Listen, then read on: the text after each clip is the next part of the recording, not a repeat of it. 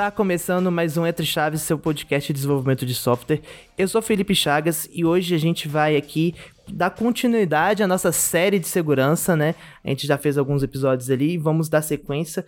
Hoje vamos fazer um episódio um pouco mais focado, né, em como trazer a segurança aí para dentro das empresas, né? O que a gente deve fazer, que tipo de profissional contratar, que tipo de coisa se preocupar.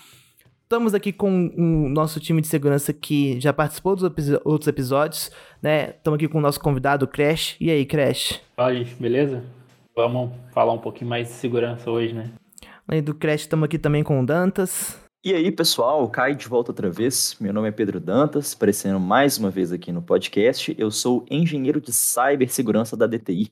E, né, como não poderia faltar, aqui a nossa bancada do Entre Chaves, Fernandinha e Lucas Campreguer. E aí, gente? Falar sobre segurança, mais, né, sobre segurança, que essa série tá massa. E aí, pessoal, meu, meu sonho é ter um, um nome de papel tão bonito quanto o do Dantas que ele falou aí agora. é, eu, eu me apresento como eu sou o Chagas, eu sou Dev. São três letras ainda, né? Mas tudo bem, faz parte. Então, né, sem mais delongas, é, quando a gente, a gente comentou aí, né, sobre por que, que a segurança é importante nos episódios passados, né, o tipo de prejuízo que as empresas podem ter. Então, sou aí, né, o dono de uma empresa e entendo a importância de trabalhar com a segurança. Aqui, no caso, a gente está falando de segurança digital, né, não que a segurança em outros fatores não seja importante, né, mas a segurança digital e eu, como um né, responsável aí, né? Quem que eu devo procurar? Que tipo de profissional eu devo procurar? Que tipo de empresa eu devo requisitar? Como que funciona isso aí? Porque, assim, para muitas pessoas, acaba que é uma área ainda muito quase que mitológica, né? Dos hackers na internet. Existe muita desinformação até na, na grande mídia e que eu acho que acaba causando dificuldade até para quem tá querendo seguir, né, um caminho seguro e contratar os profissionais corretos aí para sua empresa. Pô, Chagas, essa daí é a luta diária, né, cara? É a gente lutando contra quem vier invadir nosso sistema e lutando contra a mídia também, né? Então, às vezes, nossa função aí, nossos estudos acabam pagando o pato de quem, quem escolhe o caminho aí de fazer coisa errada. É, e você citou um exemplo interessante que eu gostei aí, fingindo, né? Como se, ah, eu sou o dono de uma empresa, então, né? Quem, eu me preocupo com segurança, quem que eu devo contratar, quem que eu devo procurar. E a pergunta que, que ecoa na minha cabeça é: você se preocupa mesmo? Será, né? Você tem certeza que você se preocupa? Porque hoje em dia é muito fácil vocês falarem que, que preocupam com segurança, né? Segurança é um, um tema que está em pauta, né? A janela de Overton veio para a área da segurança, finalmente. Chegou o nosso momento de brilhar. Mas é difícil você ver empresas hoje em dia que estão adaptadas realmente a lidarem com segurança da informação. Ainda são poucas as empresas. Não, mas, mas Dantas, não duvida que não. Eu sou um cara preocupado. já passou dessa parte. Tenho, Fui convencido. Tenho escutei um episódio disso. da Entre Chaves sobre a importância de segurança e tô convencido que é algo importante. Perfeitamente. Quem que eu devo procurar? Pois é, cara. Então, assim, é, a segurança ela não vai ser constituída só por um pentest que você fez em um produto seu. Ela não vai ser feita só por uma pessoa dentro de uma equipe. Às vezes, um arquiteto ali que faz essa esse papel um pouco de segurança também, puxa uma outra feature aqui para poder fazer umas validações, algumas coisas assim. Né? A segurança, ela tem um grande fator multidisciplinar na abordagem dela. Então, dentre as diferentes tecnologias que a empresa trabalha todos os dias, todas elas vão precisar de uma consideração específica relacionada à segurança.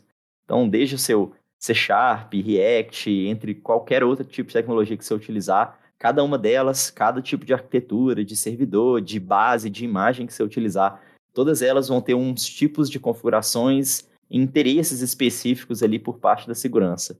Então, quem que você deve procurar? Sei, eu chutaria que você deve procurar quem entende muito sobre cada uma dessas tecnologias e ao mesmo tempo que entende muito sobre segurança também. Confesso que eu, se eu fosse um cliente, eu continuaria confuso com essa resposta sua. Vamos ver se o cliente agora vai me, me deixar um pouco. Tô fazendo papel do cliente aqui. Eu falei, continuaria saindo no zero a zero. Se, ah, então... se tiver um cliente mesmo, pode me chamar no LinkedIn. Não, tô brincando. Cara, então, é, vou passar um pouquinho do meu ponto de vista, né? Dessa questão de quem contratar e o que contratar. É, vamos começar ah, da seguinte premissa: é, nem todo hacker é pentester e nem todo pentester é hacker, tá? Então existe essa diferença aí e é um pouco sutil, mas existe a diferença. Normalmente, quem você vai contratar é um pentester para poder fazer os testes de segurança da sua empresa. Né? Você pode contratar isso terceirizado, você vai contratar uma, que a gente chama de boutique, né? Que vai contratar uma empresa e essa empresa tem alguns pentesters lá, podem ser hackers ou não, né? Que vão fazer esse teste de segurança aí uh, ah, para sua empresa. Ou você pode também montar um time de segurança interno na sua empresa. Né? O problema disso é que você tem que ir no mercado, tem que né, avaliar as pessoas, essa pessoa vai mexer com informações bem sensíveis, porque queira ou não, ela vai explorar vulnerabilidades na, na sua empresa, né? Então, você tem que achar pessoas uh, boas no mercado para poder fazer isso. Então, quem que você procura? Normalmente, pentesters, hackers, você pode colocar eles uh, trabalhando para você diretamente na sua empresa, ou você pode contratar uma empresa que presta esse tipo de serviço. Aí agora falando de serviço, né, as empresas que estão contratando é, serviços, elas têm que ficar espertas. Eu acho até mencionei isso em um dos episódios anteriores, que existe uma diferença bem grande entre análise de vulnerabilidade, pen test e o red teaming. Né? Então são três serviços, né, vamos dizer, assim, são três produtos que são extremamente diferentes um do outro.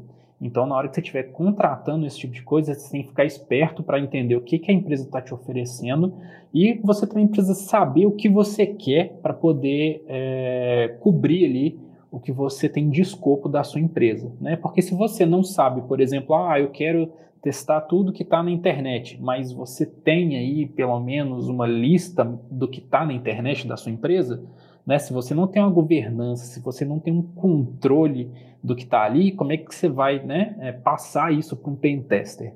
Né? Como é que você vai passar isso para a empresa que está te fornecendo o serviço? Né? Evidentemente, você pode deixar a cargo deles descobrirem por conta própria. Né? A gente chama lá do, do, do black box, da análise black box. Mas não quer dizer que eles vão conseguir encontrar tudo. Né? Então, se você não tem essa informação do que você precisa testar ou do que você quer testar em mãos, né, dificulta um pouco a maturidade de segurança da sua empresa. Então, espero que tenha ficado mais é, é de boa assim para poder uh, o pessoal entender qual que é a ideia do, do, do pentester, do hacker, das empresas que fornecem esse tipo de segurança e dos tipos de serviços. Eu fiquei com uma dúvida, Crash, quando você falou exatamente aí dos pentesters e dos hackers. Porque para mim os hackers eram pessoas simplesmente, né, com muito conhecimento, conhecimento profundo e tudo mais, uhum. e praticam ou não crimes, né, como se fosse assim. Mas qual que é a sua é definição? Porque você está ligando hacker somente a computador. Hack, o cara ah. hacker, ele não necessariamente precisa mexer com o computador. A definição de hacker não é essa a definição de hacker é igual você falou, alguém que manja muito de alguma coisa, alguém que é assim, que vai lá nas entranhas daquela coisa, né, e consegue modificar de algum jeito aquilo para aquilo ser melhor. Tá? Vamos supor, por exemplo, o cara que era o mecânico que inventou um turbo do carro. Então você pode considerar, no meu ponto de vista, tá? Que cada um tem um diferente, é, porque hacker é uma coisa assim muito, né, é, é difícil de você ter uma, uma, uma explicação exata, né? Cada um vê de um jeito diferente. Mas para mim, hacker é aquela pessoa que consegue utilizar é, do conhecimento que ela tem para poder melhorar alguma coisa, né? Como eu te falei, por exemplo, o mecânico que inventou o turbo, o cara que inventou o turbo do carro, né? Ele pegou o carro ali e falou assim, cara, pô, eu consigo fazer isso aqui melhor, então vou fazer desse jeito, pum, foi lá e fez, né? Então, para mim, o hacker não necessariamente ele é um cara da área de TI, não é necessariamente o um cara da área de segurança. Da hora isso. Tá? Então, essa aqui é. é eu acho engraçado até que o termo é, hack lives, por exemplo, são usados para estratégias que fizeram algo diferente do normal para ter um, um, objetivo positivo, né? Tem até um, um, um, um sub no Reddit que eu gosto muito, que é justamente hack lives, e são coisas tipo botar um clipes no seu caderno para a página ficar melhor, sabe? São associados a, a a esses macetes. É, essa aí que, que é a ideia, né? Mas assim, é, evidentemente a palavra hacker é muito ligada na, na, na, na área de TI. É, se não me engano, isso começou, foi um jornalista que postou, eu não lembro o nome do jornal, não tenho certeza, mas eu tenho quase certeza que foi no New York Times há anos, anos atrás, década de 70, 60, se não me engano. Né? Então, esse, esse termo foi relacionado a, a quem mexe com o computador, né? quem invade sistemas, nessa época. E daí para cá, é, né, popularizou, né? E hoje a gente tem um, um, grande problema que são as pessoas e a mídia, né, juntando a palavra hacker com cybercriminosos, né? Que também são coisas completamente diferentes. As pessoas colocam no currículo que elas são hackers? Olha, assim, te falar da comunidade do pessoal que eu conheço, é, isso soa totalmente presunçoso. Isso não, não é legal, não é interessante. Evidentemente, algumas pessoas elas se intitulam hacker e elas têm é, respaldo da comunidade para se intitular, né? Mas é, isso não, não é uma coisa que, que pega bem, não. Né? Normalmente eles colocam né, é, entusiasta da área de segurança, é, coisas desse tipo, pentester, é, assim, né? Mas quem precisa saber que essas pessoas são hackers mesmo, elas sabem né? Então, mas é, soa bastante presunçoso, tipo, eu vou falar assim, ó, oh, velho, eu sou hacker, sabe? Tipo, é, é muito mais complexo do que isso, né? E já tiveram várias discussões disso em, em outros grupos que eu, que eu faço parte. É, cada um tem uma definição diferente, então é muito difícil de você né, definir o que é hacker ou não. A pessoa pode se achar hacker, né? Mas para mim aquela pessoa não é e outra pessoa é. Né? Então isso é, é, bem complicado, mas soa bem presunçoso a pessoa colocar, tipo, eu sou hacker no currículo dela.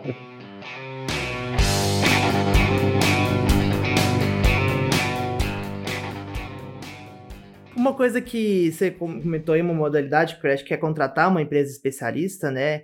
Até é algo que algumas mídias que são um pouco mais responsáveis com o tema, tipo a própria série Mr. Robot, que fez muito sucesso uns anos atrás, é a Allsafe, se eu não me lembro, era uma empresa né, especialista em, em cibersegurança.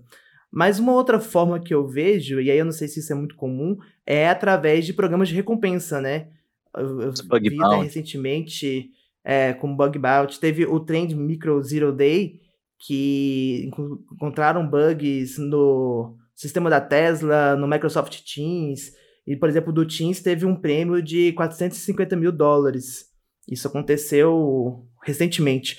Então, essa é uma forma comum também? Sim, sim, bug bounty é totalmente comum agora, né? Uh, de uns anos para cá, isso se tornou bem comum. Uh, os, os bounties são bem pagos, né? O pessoal tá pagando, uh, tá pagando bem. Então, você tem os bounties, bug bounties públicos e você tem os privados, né? Tem empresa que elas têm o, o, o programa de bug bounty para poder achar as vulnerabilidades, né? Só que não são todas as pessoas que são convidadas a participar né? E já é evidente os públicos, você está tá lá listado, né? Vamos falar, por exemplo, do HackerOne, que é uma das maiores plataformas, né? Então, se é público, você pode participar. E no privado, normalmente, você consegue quando você tem uma pontuação boa, né? Porque quando você faz o bug bounty, você recebe, é, a, a, além de receber o dinheiro, né? Você vai recebendo a pontuação e isso ali vai te colocando uh, no ranking, né? Do, do, do, do HackerOne, por exemplo e você pode ser chamado para poder é, participar de um programa privado. Também é uma forma. Assim, é, eu não recomendaria alguém viver de bug bounty. Por quê? Né? Do mesmo jeito que você pode achar um bug que vai te dar, sei lá, 5 mil dólares, 10 mil dólares, né? você pode ficar dois, três meses sem achar nada. Né? Então, assim, é, é, é complicado. Tem gente que vive de bug bounty, eu conheço gente que vive de bug bounty, mas é, é, é, é, bem, bem assim, né? Meu ponto de vista, tá? Eu não ficaria com bug bounty só como única fonte de renda. Mas você recomenda a empresa, as empresas a fazerem isso, assim, porque você sim, falou, sim. né, que você não recomenda a pessoa trabalhar sim, sim, não, as empresas sim. Mas em relação à corporação, é assim, é, eu acredito que a empresa precisa estar num nível bastante maduro, uh, porque você está recrutando aí dezenas de milhares de pessoas para poder fazer o teste de segurança da sua empresa. Né? Então, para cada. Parece que você já deveria ter, ter tido, ter tido, né? Com certeza, um processo Sim, interno, exatamente. Porque se você. Para chegar e abrir um. É, processo. porque se você abre um bug bounty público, né, a quantidade de vulnerabilidade que, os, que eles vão encontrar, você não vai ter dinheiro para poder pagar né? Ou então o seu o, o, budget que você tem, o dinheiro que você tem ali, vai acabar, sei lá, na primeira semana, na segunda semana. Né? Então é, é interessante as empresas fazerem isso, é, compensa, tá? Mas é, é, bom ter uma certa maturidade antes de abrir um, um, um bug bounty público. Voltando um pouquinho no ponto que você comentou aí, Chagas, sobre a relação de contratar empresas para poder realizar essas operações de segurança, né? O pentester ou chamar outros bug bounters aí para poder achar vulnerabilidades dos seus sistemas. Isso é muito bom para você poder otimizar é, a segurança daquilo do produto que você está entregando. Mas, pelo menos para mim, nada se compara quanto ter uma equipe de segurança interna, né? Uma equipe que consiga criar processos de segurança bem definidos dentro dos seus padrões e consiga auxiliar o time a mais do que encontrar e corrigir, a prevenir a criação dessas vulnerabilidades, né? Então, assim, é essencial você ter um pentest, é claro, né? Mas lembrando que quando você faz um pentest e você recebe aquele relatório de volta que reporta as vulnerabilidades, provavelmente a disciplina e a metodologia que criou aquelas vulnerabilidades ainda vai existir dentro do time. Né? Por mais que eles corrijam o que foi encontrado, existe ainda uma chance alta deles criarem novas com novas features no futuro. Então, colocar é, pessoas de fora para poder testar é ótimo, vai te dar excelentes resultados. Mas para mim, pelo menos, nada se compara quanto contratar pessoas para dentro da sua empresa. O que, que você chama, Dantas, assim, de processos bem definidos, de segurança dentro de uma empresa? Essa é uma excelente pergunta, Fernandinha. É, os processos de segurança eles costumam ser os mais rígidos de todos que a gente pode ter dentro de uma empresa. Aqui na DTI é muito comum a gente falar sobre os processos orgânicos, né? São várias atividades que elas operam por natureza própria dentro, da, dentro das nossas operações. Então as pessoas elas veem a necessidade, elas mesmas propõem soluções e definem processos que operam em cima daquele problema. Mas com segurança, a gente precisa seguir uma certa rispidez maior. Então, existem já hoje boas práticas definidas pelo mercado, como controle de acessos, gerências de ferramentas, é, o CI/CD, né, dentro da, da pipeline lá, cada uma dessas etapas, você colocar um ponto de validação de segurança diferente para cada um dos processos, então, você tem uma ferramenta de análise de código automatizada, um SAST, né? Porque ele vai ler seu código-fonte para poder procurar algum padrão de vulnerabilidade ali dentro. Você tem uma, uma ferramenta que interage com a sua aplicação, né? O YAST ou um DAST, que vai fazer umas requisições pré-prontas para ver se já acha alguma coisa mais simples, alguma coisa que já é, é reconhecida e já foi programada para aquele software para ele poder encontrar. Mas não apenas esse tipo de automação, como processos com pessoas também. Então, um dos processos que a gente realiza aqui com os times é o processo de validação de histórias. Então, quando os POs eles recebem uma feature nova, uma proposta nova para eles levarem para o produto, eles já são treinados é, com a parte de segurança para levantarem flags, né, levantarem suspeitas em relação àquela história. Então, quando eles precisam de colocar, ah, às vezes, um, um pop-up ali para confirmar uma deleção, alguma coisa assim super simples, super trivial, tudo bem, eles entendem que não, não existe nenhuma sensitividade naquela, naquele, naquela adição. Mas quando eles vão tratar, por exemplo, numa mudança num campo de login, é, precisa de fazer uma integração nova com outra aplicação, alguma coisa nesse sentido, eles já conseguem reconhecer que aquilo é sensível a ponto de querer envolver uma pessoa da segurança ou executar algum checklist algum checklist que a gente preparou para eles, para eles verem se no final daquele checklist é necessário um envolvimento ou não de alguém técnico para poder ajudar no refinamento daquela história. Então, são pequenos processos em cada uma das etapas, desde o refinamento da história até depois que o produto foi entregue. Então, da parte de monitoramento, de log, de automação de alertas, que a, a segurança ela define boas práticas para os times atuarem em cima, visando não só corrigir as vulnerabilidades, né, captar elas e corrigir, mas prevenir de que elas vão ao ar. Deu para entender mais ou menos? Você comentou muito aí sobre o, o processo de desenvolvimento seguro, mas quando a gente fala né, da questão interna, me vem à mente um, um, um, outro problema que às vezes é negligenciado, né? Normalmente a galera lembra do problema do, do software com uma vulnerabilidade, com uma biblioteca que vai permitir executar um, um, um código malicioso ou uma escalada de privilégio mas é uma questão de governança, né? Assim, eu até usei de propósito esse termo governança porque ele é visto às vezes com um certo preconceito, principalmente pela turma mais nova, que acha que governança é só burocracia, mas quando a gente analisa, por exemplo, casos de data loss, que, explicando aí para os nossos ouvintes, é quando tem, como o próprio nome diz, um, um vazamento de, de informações sensíveis, é muito comum que, que esse vazamento ele não vem por conta de uma vulnerabilidade, sim por uma falha de um processo de governança. Então, por exemplo, você citou aí todo um, um fluxo para a gente desenvolver de maneira segura. Mas aí, no sistema tem um botão exportar para o Excel. A pessoa vai, exporta para o Excel e manda no grupo de Zap aquele conteúdo porque quer compartilhar com pessoas, da, sei lá, de vendas, das pontas, das lojas. E aí, de repente, já não tem controle nenhum sobre onde que aquele Excel está sendo compartilhado, né? Como que vocês veem é, a importância da segurança pensando na empresa com essa relação da governança, né? Com a prevenção de data loss, faz parte desse próprio time de segurança também cuidar disso? Ou é um trabalho que tem que ter sinergia aí com o que eu estou chamando de governança, né? Muitas empresas até têm uma área específica para isso. Como que vocês veem essa questão? É, deixa, deixa eu fazer um comentário sobre isso que eu achei bem interessante isso que você falou, Chagas, e, e que o Dantas falou também, que evidenciou a necessidade de uma preocupação de todo o time né, com a segurança e não só eu tenho um time de segurança e ele vai resolver todos os meus problemas, né? Então o Dantas deu o exemplo do PO e tudo mais. É, acredito que, que a gente tem consciência de que todo dev tem que conhecer ali minimamente é, como desenvolver de forma segura e até, até mesmo os designers, né?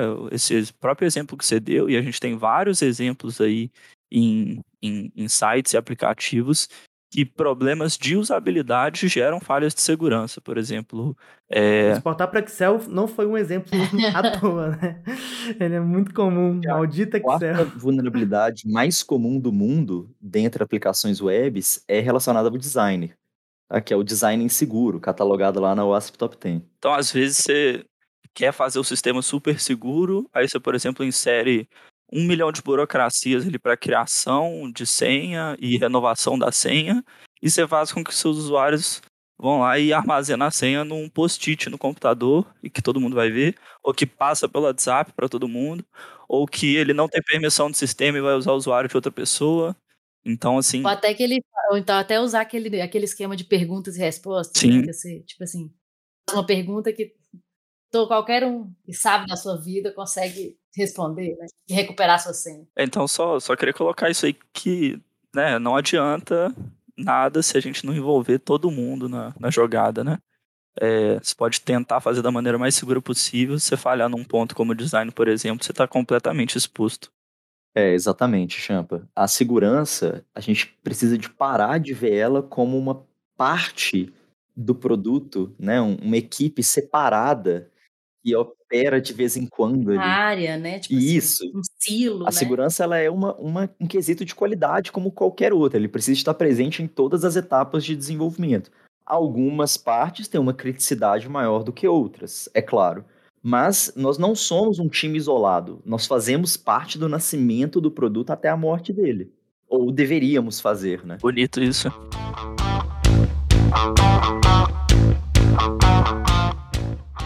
Isso volta até aquele termo, né, do DevSecOps é para isso, né, para que a segurança também esteja integrada ao desenvolvimento. É, né? exatamente. É, que inclusive, eu, eu não sei se eu já, eu já falei isso no episódio de segurança, mas falei no episódio de DevOps também, que eu sou contra a inclusão de novas letrinhas no DevOps. Porque aí fica DevSecOps, Dev, Data, SecOps. É. é já entendemos o recado, gente. É, é, DevOps é tudo isso uhum. junto, né? Bem dito aí pelo Chagas. É, mas de fato, Champa, a gente tem muito problema assim, as, é, com pessoas que. Vou baixar o calão aqui. Pessoas sem noção pra caramba, né? Que fica compartilhando o que não deveria, fica expondo documento aí que não precisava. Não que isso tenha acontecido comigo, graças a Deus a equipe tá bem, bem orientada aqui nesse aspecto. Mas não é fácil chegar nisso daí, né? A gente já disse isso algumas vezes, de que a principal vulnerabilidade de um sistema são as pessoas. E eu gostaria de saber de você, Crash, como é que você lida com isso aí dentro, cara, do seu, do seu cotidiano? Principalmente em relação às pessoas que fazem parte da sua empresa, né? Que às vezes não tem muita, uma ligação direta com segurança, que são mais, é, entre, entre muitas aspas, são mais vulneráveis a alguns tipos de ataques de engenharia social. Cara, então, é... aí nós temos dois pontos aqui. Uh, primeiro vou falar sobre empresas, né? No caso de empresas que contratam pentest, normalmente a engenharia social está fora do escopo, né? Porque se eles contratarem engenharia social, eles sabem que eles vão ser hackeados. Então eles nem contratam porque já sabem que o negócio tá, tá ruim e não vai adiantar. Né? Eu acho que é um desperdício que realmente devia contratar justamente com engenharia social para mostrar para o C-Level né, de como que as coisas estão né, falhas ali no meio do caminho. E... Eu tô com você, cara. Mesmo que fazer engenharia social é a parte mais divertida do processo. pois é. Então, assim, e dentro da empresa, cara, não tem jeito. É questão de, de educação mesmo, montar um plano, né, de, de é, mostrar para o pessoal como que as coisas funcionam.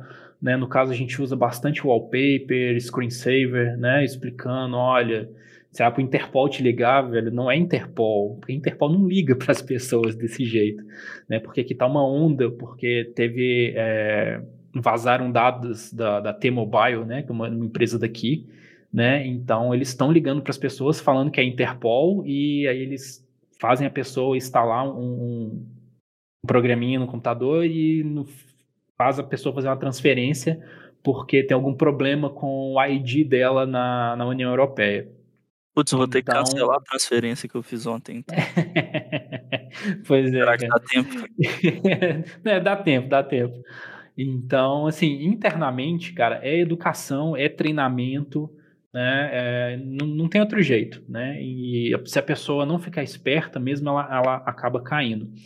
Então, a ideia é essa, né? Se você for contratar um pentest ou um red teaming, cara, coloca engenharia social, porque é uma grande parte da, da, da de como os, os cybercriminosos eles entram na empresa é explorando exatamente isso, né? Porque, sei lá, pega a pessoa né, que, que não tem muita afinidade com o computador, pega aquela pessoa que não sabe muito das coisas e que está ali só mexendo com a coisa burocrática então, eles vão justamente nessas pessoas, né? Então, como é engenharia social, eles fazem né, um estudo sobre onde que eles vão atacar e quem eles vão atacar, né? Porque é muito mais fácil você atacar a pessoa do que atacar a infraestrutura da empresa, na maioria das vezes, né? Então, esse é um ponto. Então, for fazer red teaming, for contratar um pentest, mesmo que você tenha uma equipe interna de pentest, também vai para a área de, de, engenharia social para você poder mostrar lá para a diretoria, né, é, como as pessoas podem ser enganadas, porque infelizmente, enquanto eles não veem isso acontecendo,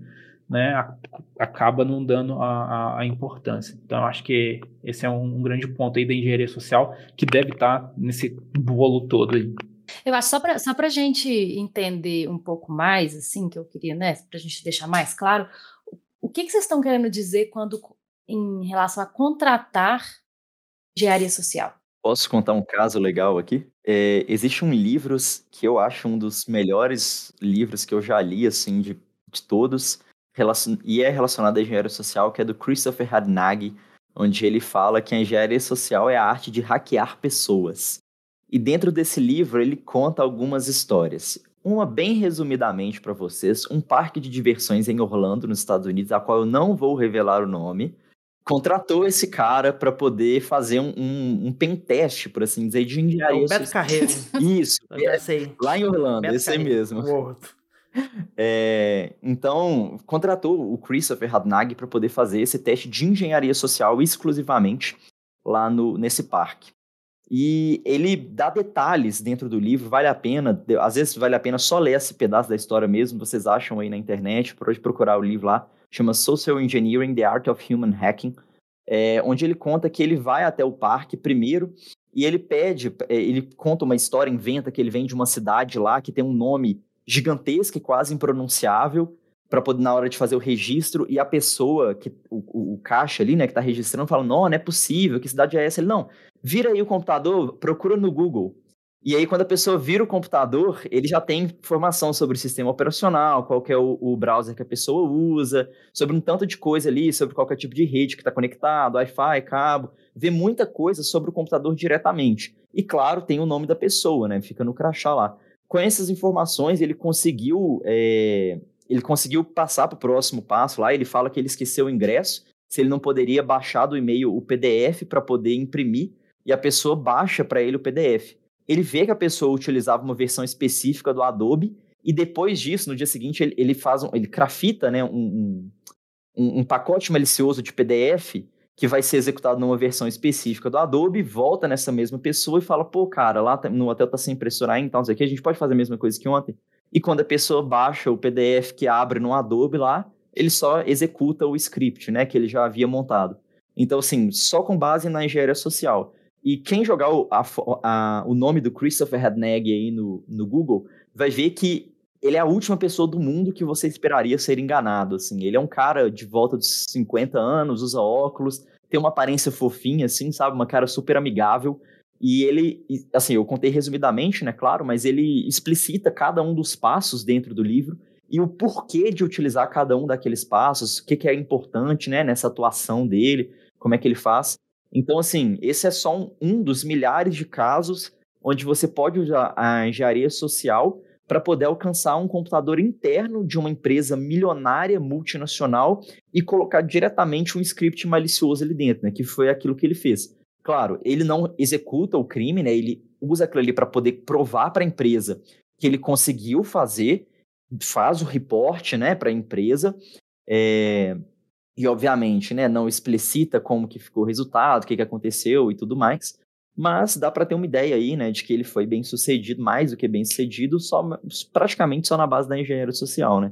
Então, assim, só na conversa ele fez a pessoa baixar e executar um script no computador da rede interna. O cara simplesmente hackeou o Mickey Mouse. Mickey Mouse não, foi o cavalo do Beto Carreiro. É. Não, mas realmente ele tem uma cara de é... fofinho, totalmente Carreiro. né? Que coisa. Coloquei aqui no Google. Olha a carinha cara dele. Não vê tá vendo? e passando outro ponto aí, caso tenha ficado claro, Fernandinha, Deu para entender o que é essa engenharia social? Deu, deu, deu para entender. Mas ainda tem uma dúvida que eu gostaria de tirar com o Crash, que assim, por mais que a gente eduque as pessoas é, dentro da empresa com sistemas que nós temos controles, ainda existem sistemas que estão fora do nosso escopo, como por exemplo um celular é, antes, de, antes de ir para essa dúvida, eu acho que é interessante a gente falar aí de, dos sistemas que estão fora do escopo, mas eu queria voltar para o ponto da educação né? Que o, o Crash até falou da questão do wallpaper e tal. É, aí agora eu vou fazer uma pergunta e emitir minha opinião ao mesmo tempo, né? Eu, eu acredito que a educação ela é algo fundamental, a formação é algo fundamental e, e eu vejo às vezes algumas empresas subestimando o poder da educação. E aí, em, dois, em duas vertentes. Primeiro, é, acreditando que as pessoas elas não vão conseguir aprender. Então, principalmente aí na área de TI, às vezes tem uma visão quase que preconceituosa de quem não é de TI, de que essas pessoas elas não vão conseguir aprender é, a trabalhar de maneira segura.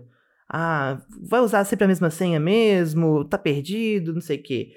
E, por outro lado, achar que, por exemplo, só porque a pessoa é desenvolvedor, ela, ela tem comportamentos seguros, vamos dizer assim. Porque o que eu conheço de desenvolvedor que usa a mesma senha, né, Fernandinha? Mas assim, que né? muitos desenvolvedores que que, que é, podem até desenvolver, sabe? Tipo assim, no, trabalho dele, ele vai fazer um software seguro, ele vai se preocupar com a vulnerabilidade de pacotes, ele vai criar rotas autenticadas, ele vai impedir SQL injection no front-end dele, ele vai seguir ali o, o, o checklist mas que na hora e de. Vai clicar naquele link de phishing, né? É, ou vai clicar no link de phishing, ou vai salvar a senha da VPN, sei lá, no, no post-it e deixar colado no, no, no, monitor, junto com os adesivos descolados de desenvolvedor. Então, assim, é, a educação eu acho que ela é fundamental. A formação de pessoas ela é muito importante. É, o investimento que deve ser desprendido para isso é, deveria ser né, equivalente aí ao investimento desprendido para tornar os sistemas seguros, né? E aí, eu acho que é importante a pergunta que você fez aí antes do, dos sistemas que estão fora do nosso alcance, né? Tipo celulares pessoais. Mas antes de a gente ir para essa, eu queria saber a opinião de vocês em relação a esse ponto de formação. O que, que vocês acreditam que é efetivo? É fazer workshop, é curso, é ficar martelando na cabeça das pessoas, é mandar e-mail com instrução, é fazer videozinho? O que, que funciona quando a gente quer falando de educação para as pessoas? Eu, eu queria defender um ponto aqui, que até batendo um pouco na mesma tecla, mas é que às vezes as pessoas têm essa visão mesmo de que as pessoas não vão usar de maneira segura, mas a gente tem que pensar ali da visão do produto mesmo, se tá fácil de ser seguro, sabe? A gente tem que ter segurança por padrão nos sistemas, e se o sistema tá é, por padrão te levando para o caminho mais seguro, já torna o caminho mais fácil para essas pessoas. É claro que ainda não é na parte da educação, mas vai ser mais natural para qualquer um usar um sistema mais seguro se o sistema já estiver te induzindo a fazer dessa maneira, né? Cara, é, respondendo a sua pergunta sobre o que é melhor, isso é muito difícil de você ter um específico para cada empresa, porque cada empresa tem uma cultura diferente. Né? Igual, por exemplo, eu já trabalhei em empresa onde que esse tipo de coisa era divulgado por e-mail e funcionava. Né? Eu já tive empresa que era um treinamento e que era um videozinho, que era uma animação, né? E a pessoa ia lá e assistia e, né, a cada dois, três meses tinha uma animação nova, né? E surtia efeito. Né? No caso da minha empresa agora, por exemplo, cara, é impossível de você mandar aquele e-mail todos arroba empresa, tipo, simplesmente não funciona. Né? Então aí a gente veio né, trabalhando com a parte de, de papel de parede, né, de screensaver, porque às vezes a pessoa está ali e né, tem a, a, a política do, da, da máquina bloquear, então, a hora que a pessoa sai, ela, a máquina bloqueia, a hora que ela volta, tá ali o papel de parede, tá ali o screensaver mostrando para ela, olha, a Interpol tá te ligando, é mentira, não cai nessa não. É, então, assim, é, eu acredito que a empresa tem que testar de tudo, cara, testar de tudo e ver qual que tem maior uh, resposta, né, do, do pessoal que está que tá recebendo essa informação, porque, eu falei com vocês, ficar só nenhuma, eu acho que, que depende muito da cultura da empresa e muitas vezes você não vai ter o retorno que você precisa. Né? Então testa tudo, vê qual que é a melhor, qual que está tendo melhor resposta, aí você é, é, né, põe uma, mais tempo ali, põe mais, uh, mais dinheiro, vamos dizer assim, né, para poder levar para o pessoal nesse formato, né, que é mais parecido com a cultura da empresa. Cara, um, um, método extremamente efetivo é você fazer o phishing interno na sua empresa e em quem cair ser demitido. Não, tô brincando. E quem cair no phishing, brincadeira, viu, gente? Pelo amor de Deus, claro que não. Mas quem cair no phishing, você sabe, assim, que você tem uma, uma chance maior de conseguir otimizar o processo de segurança, tendo uma educação mais específica para aquela pessoa, né? Para aquele grupo de pessoas. Não significa que quem não caiu está livre, que nunca mais vai cair em nada disso. É óbvio mas os, é um indicador bom para você poder focar né, em, em, na educação daquele tipo específico de ataque. E isso também identifica quem reporta, né? Tipo assim, a, além de identificar quem, quem cai, você também identifica qual o tipo de usuário que reporta o phishing da Exatamente. maneira devida, né? Eu achei, achei essa estratégia muito boa. Tem um plugin no Outlook, né? E aí você vê lá, você, hum, eu acho que isso aqui é phishing. Aí você vai lá e clica e ele já manda o resultado né? E que, igual ele falou, quem, quem caiu aparece e quem reportou como ficha também aparece. Então isso é, é, bem, é bem interessante também. Como eu falei com vocês, hoje na minha empresa, esse tipo de, de, de abordagem não funcionaria. Entendeu? Então, assim, depende muito do, do, da cultura, de como é que a empresa é. Mas, igual eu falei com vocês. Você acha que não funcionaria? Do momento que, não que a empresa tá, né? porque né? tem muita gente, é muita gente, e aí não daria para atingir todo mundo, seria isso? É, e a, e a cultura da empresa também, porque ó, às vezes até o aplicativo que você usa para ler o seu e-mail muitas vezes não tem esse plugin, ou o plugin é difícil de instalar, entendeu? Então depende muito da cultura e de como que a empresa tá, tá ali, depende da maturidade de segurança da empresa também. Então, você testa de tudo, vai testando o que você vê que está funcionando, você começa a, a, a usar aquilo ali.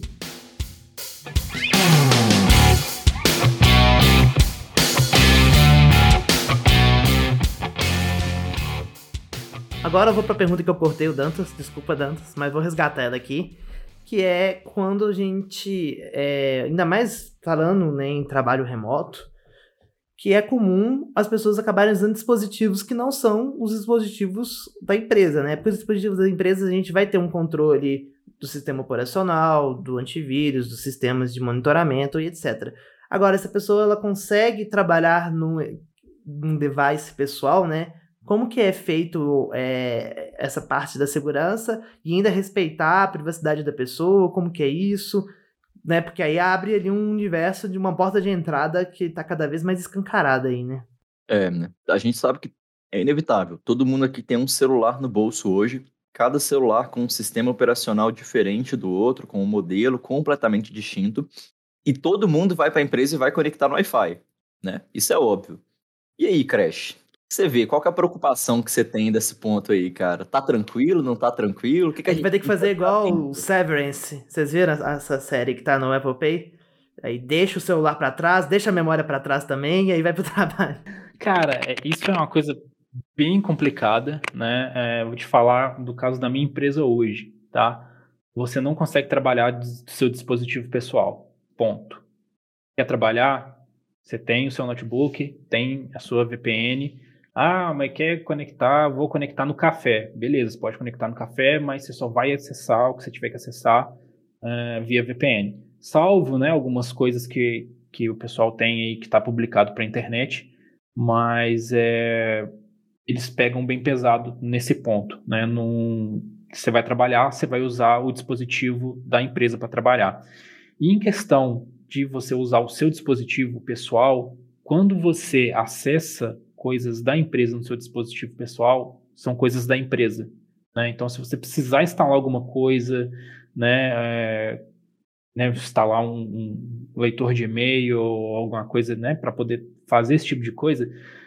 Ninguém lê isso, né? Mas normalmente a política da empresa fala que se você está usando o seu computador, eles vão poder olhar o que você está fazendo, porque é coisa da empresa. Né? Então acontece muito esse tipo de coisa, sabe? por exemplo, a pessoa também usar o, o e-mail pessoal dela no dispositivo da empresa. Assim, as empresas não fazem isso, mas a maioria das empresas, se você for lá e ler a política, né, o, de, como é que funciona, né, eles vão poder interceptar aquilo em algum momento. Né? Então, ficar, a pessoa também tem que né, pegar e entender por que, que ela está usando, para que, que ela está usando e se realmente pode. E se ela não, quiser ficar exposta aí né, desse tipo de coisa. E questão de celular, cara, tem jeito, né? Vai conectar no Wi-Fi é, eu acho, do, do, do, meu ponto de vista, teria que ter uma rede completamente separada, né? Ah, quer usar Wi-Fi? Beleza, conecta nessa rede separada aqui, faz o que tem que fazer, usa o seu WhatsApp, usa o que você tem que fazer, né? Mas essa rede não tem conexão com a rede de, do, do, do escritório. Ponto. Acabou. Sua empresa é assim? Eu não entendi. É, é assim, e eu acho que esse também, é, é, se eu tivesse uma empresa e fosse colocar, é, faria desse jeito. Né? Ah, pode levar para o trabalho? Pode, mas você vai conectar nesse Wi-Fi que não tem conexão nenhuma com a, com a rede corporativa. É, a maior parte das empresas tem né, o Wi-Fi para visitantes. E as empresas mais paranoicas nem têm o Wi-Fi corporativo, né? Porque o Wi-Fi já adiciona em é. algumas camadas de vulnerabilidade. É. Quer, quer entrar na rede corporativa, conecta aqui o RJ, o seu MAC address vai estar listado aqui no whitelist, etc e tal. E infelizmente o Marcelo aqui, o monstro, não está aqui para poder fazer o time dos paranoicos como eu, mas é, é, eu acho que esse ponto aí da, da privacidade ele é muito importante, né? Então, eu acho que é bom para a empresa que os devices sejam devidamente segregados, mas é bom também para você, como trabalhador. Ah, esse aqui é o meu dispositivo de trabalho, não vou instalar meu e-mail pessoal aqui, né? É, não vou nem. WhatsApp Message, não vou. Esse aqui é o meu dispositivo de trabalho. Esse aqui é o meu pessoal e deixar os mundos segregados. Eu acho que é bom para todo mundo. É bom para você não precisa ficar preocupado de dar, né, estou sendo espionado pela empresa que eu trabalho. Não, é o computador de trabalho. Ele é para trabalhar. E os dados estão aqui são E você está sendo espionado, é, ponto. é isso. Você Aí... está sendo espionado porque é o computador do trabalho. Você não tem o e-mail do trabalho, o Teams do trabalho no seu celular pessoal, não? Eu tenho o Teams no meu celular, só que eu utilizo um recurso que o Android tem, que ele meio que segrega é, os apps de trabalho dos apps normais. Então, é como se fosse um ambiente de trabalho, ele não tem acesso ao, ao ambiente pessoal, e o ambiente pessoal não tem acesso ao ambiente de trabalho.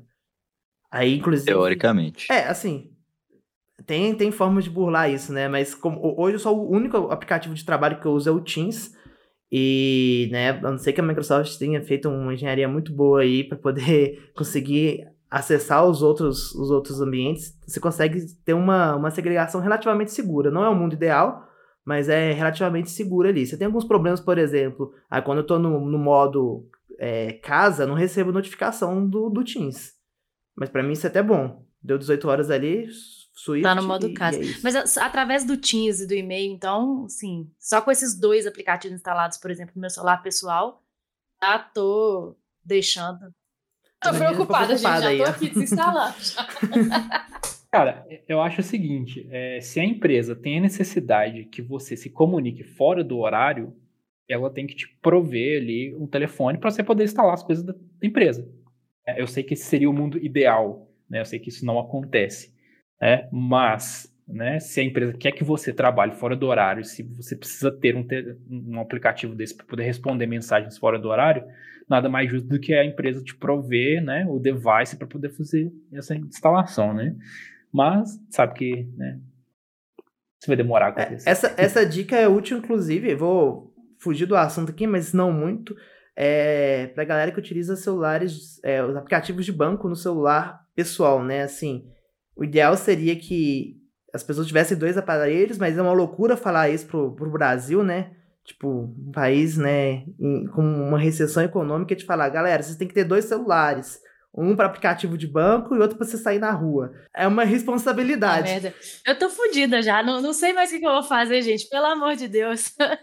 Isso aí é foda, né, cara? Se você, se você tivesse a possibilidade, esse seria o conselho. O, o celular que, que fica, que sai de casa, não tem aplicativo de banco. Mas vamos supor que você precisa. Pô, mas aí, então, pra que, que tem aplicativo? Então não precisa ter aplicativo de banco. É um problema. é. Vou fazer o papel do Under aqui em relação a essa fala do Chagas, que eu tenho certeza que ele diria, gente, bancos são hackeados todos os dias. Todos os dias. Vocês podem ter certeza disso daí. Sua conta já foi zerada? Não sei, talvez já tenha sido, talvez não. Mas isso aí nunca vai ser divulgado, isso sempre vai ser restituído. Bom, provavelmente, né? A menos que, sei lá, o banco quebre por algum milagre, enfim. É, mas é, bancos são, são hackeados, só que o, ele tem zero interesse, interesse negativo, né, em, em, divulgar esse tipo de informação. Então, assim, é, vale muito mais para ele restituir a conta de todo mundo que teve dinheiro roubado, caso né, um hacker tenha realmente roubado o dinheiro de alguém, do que falar, ah, não, é, vocês foram hackeados aqui e amanhã tá no jornal, as ações dele caíram 75%, como, sei lá, foi o caso do Banco Inter, né, a Belo Horizontina, inclusive, que ficaram sabendo lá do vazamento de dados que teve, as ações despencaram não sei quantos milhões. Então, assim, é, é muito mais, vale muito mais a pena para ele restituir. Se vocês quiserem ser paranoicos, beleza, recomendo aí, sei lá, o Graphene OS, né, para poder instalar na versão dos seus Androids, mas às vezes a gente tem que abrir mão de uma coisinha ou outra ali, deixar essa paranoia de lado para viver normalmente, respirar ar limpo.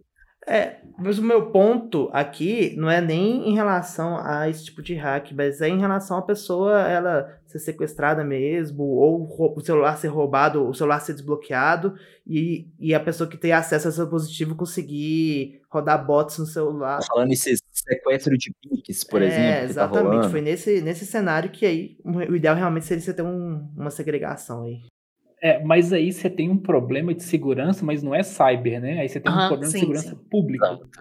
Né? Que aí é outra coisa, né? Porque você ser obrigado a ter dois telefones porque você não tem segurança na Tranquilidade para sair né? rua. É, é. Exatamente, é, é, outra coisa, né? Não é, não é problema de uhum. tecnologia, uhum. né? Aí é problema de, de governo, de cultura e por aí vai.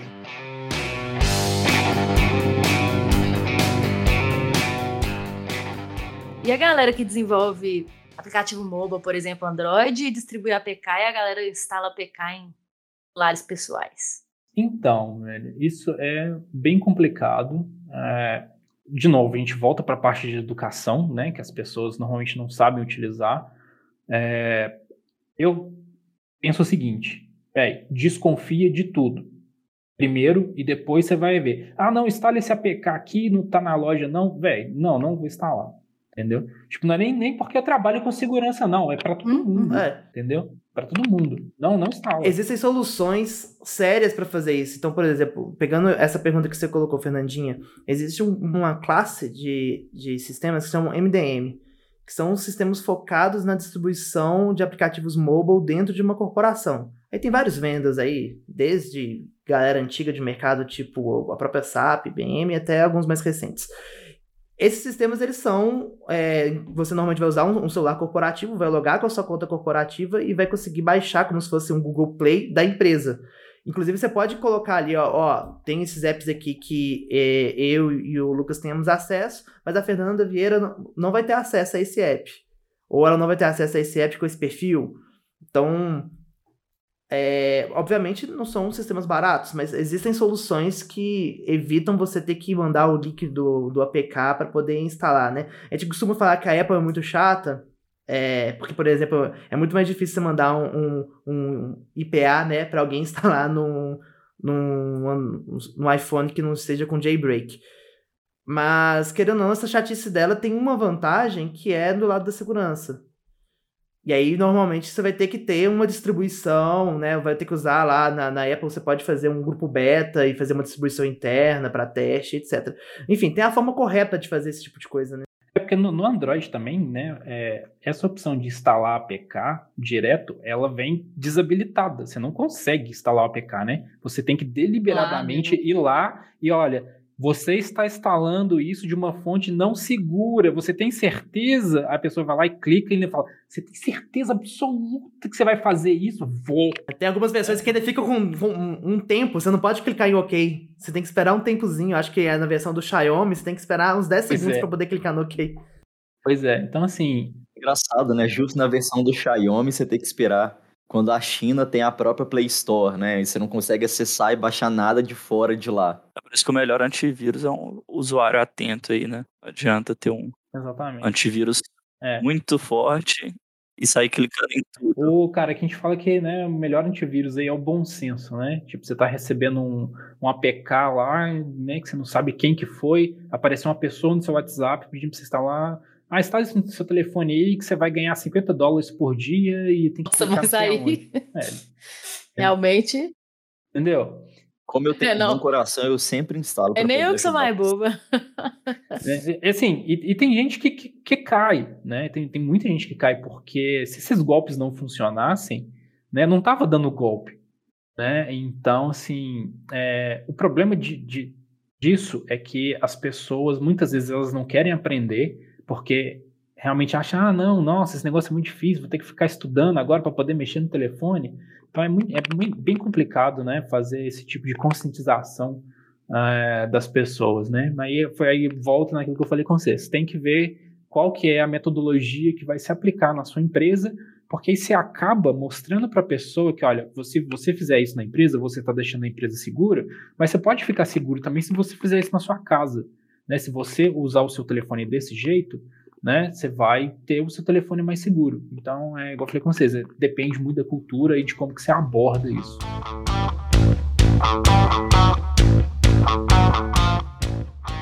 É, eu queria puxar uma dúvida aqui que eu fiquei, que talvez esteja na cabeça de alguém que está ouvindo aí também, que é, vou colocar outra situação hipotética aí, né? O Chagas colocou uma lá no início, né? Que ele é dono de uma empresa e tudo mais.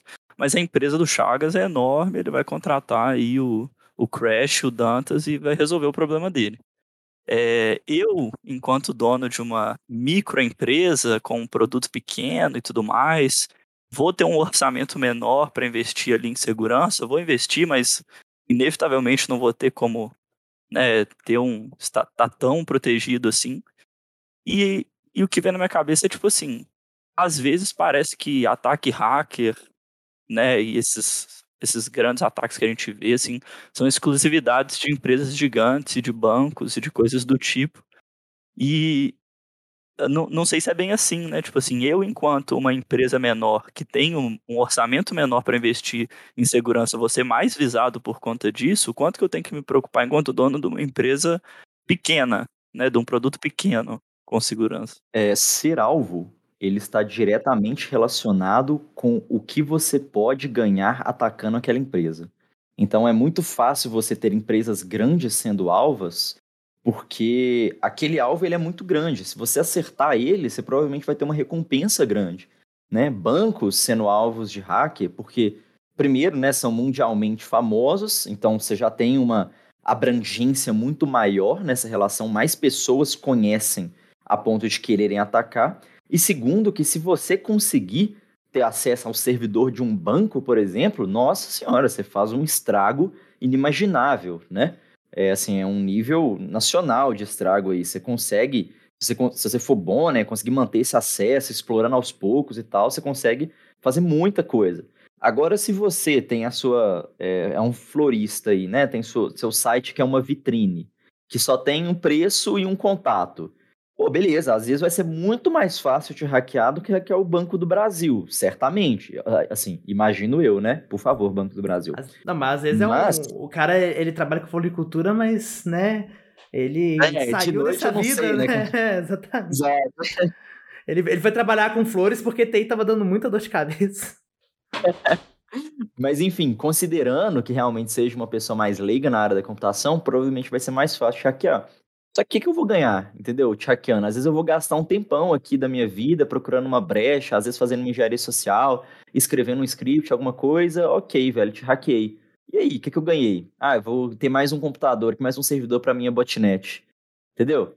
Tipo assim, ah, eu vou, ok, fazer um defacing lá no seu site, alguma coisa assim, mas sei lá, você tem três cliques, quatro cliques, é, acessos por dia, tipo, é meio irrelevante para mim como cybercriminoso, entendeu? Nesse, nesse sentido. Então, assim, não é que isso é exclusividade das empresas maiores. Só a chance é maior, porque elas são maiores. E sobre a relação do seu orçamento, contrate aquilo que é passível, apto a encaixar na sua empresa.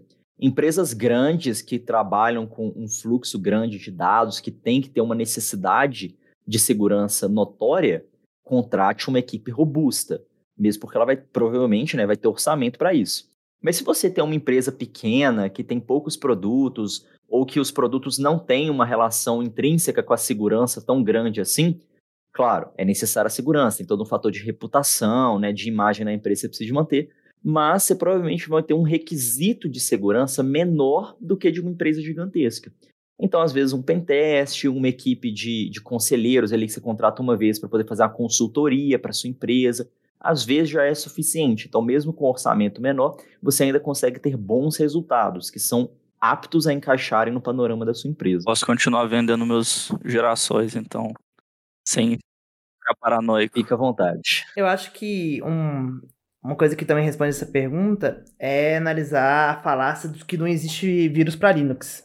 Existe sim vírus para Linux, existe bastante vírus para Linux, mas talvez né, essa lenda ela foi construída por conta da porcentagem de vírus que foram desenvolvidos, mas isso vem diretamente proporcional à porcentagem de usuários. Assim, o mercado Linux hoje ele é muito maior do que ele já foi, mas tinha uma época que ele era, sei lá, 2, 3% do, da base de computadores instalados. Então, não tinha interesse em, em invadir 2, 3%.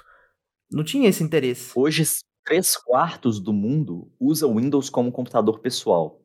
Então, assim, se eu sou um hacker que não estou visando um alvo específico, a chance de eu desenvolver um vírus para Windows é muito maior, porque eu provavelmente vou pegar mais pessoas. Né? É uma questão estatística simples. Assim. É, exatamente. Então, assim, e, e aí entra um outro fator que uh, em computação na nuvem quase tudo é baseado em Linux, então existe muito vírus, sim. Mas pensando nesse vírus que é de usuário, né, que o cara tá navegando na internet, clicou no pop-up errado ali e baixou um vírus, é uma questão de vou, vou fazer o vírus que vai atingir a maior parte de pessoas aqui. Então, fazendo uma analogia para a empresa, a empresa que tem que é mais visada, que tá, né, que tem mais a, a, a perder, no caso, o, o atacante tem mais a ganhar, naturalmente vai vai ter que ter um esforço maior. Inclusive também acabar com essa lenda de que não existe vírus para Mac. Né? O povo fala, ah, não, mas Mac não pega vírus pega, pega, pega, vai funcionar, encripta tudo, deleta tudo, velho, existe, né? É, é, lógico, né? Igual vocês falaram, para Windows é, é, muito maior. Quando você faz alguma coisa desse tipo, você está tendo um target específico, né? Igual, por exemplo, aconteceu do caso de um jornalista que usava Mac.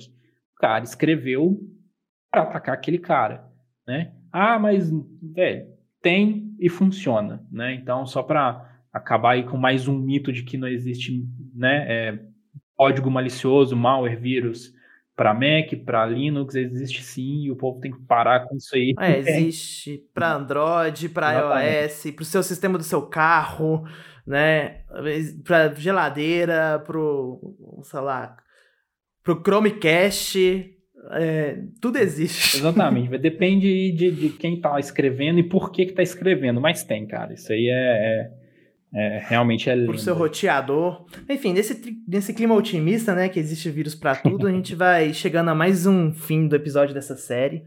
No próximo episódio, a gente vai conversar um pouco sobre o OASP. Vamos aí, né, destrinchar cada um dos itens do OASP. Então fica aqui o nosso até logo. E um beijo Salve para do episódio todos. de hoje é que eu devo não ter um celular pessoal, instalar Linux, né? Mudar meu computador para Linux. É isso aí. Ah, mas isso aí você deveria é. ter feito há muito tempo, né? Mas... E é isso, né? Fica aí, é o saldo de hoje. Todo dia que eu, a gente grava um episódio, eu saio daqui mais achando que eu tenho que jogar tudo meu fora. Dar meu CPF na farmácia, que eu já, isso aí já, né? Vou saber. Não, porque depois que você entregou o CPF, foi só ladeira abaixo. Fernandinha vai utilizar um gravador é, de fita, né, no último episódio. É, não, daqui a pouco não vai ter mais nada aqui. É, ela vai gravar um vinil e mandar Isso. o vinil pro... Vou jogar pro... todos os meus... Pro Daniel poder fazer a edição. Fora, jogar os... Além de entre chaves, a gente tá entre cadeados agora também, né? então tá, gente. Obrigada, é isso, tchau, gente. até a próxima. Até mais. E aí, gente, até mais. Tchau. Valeu, pessoal. Até mais. Tchau, tchau. tchau.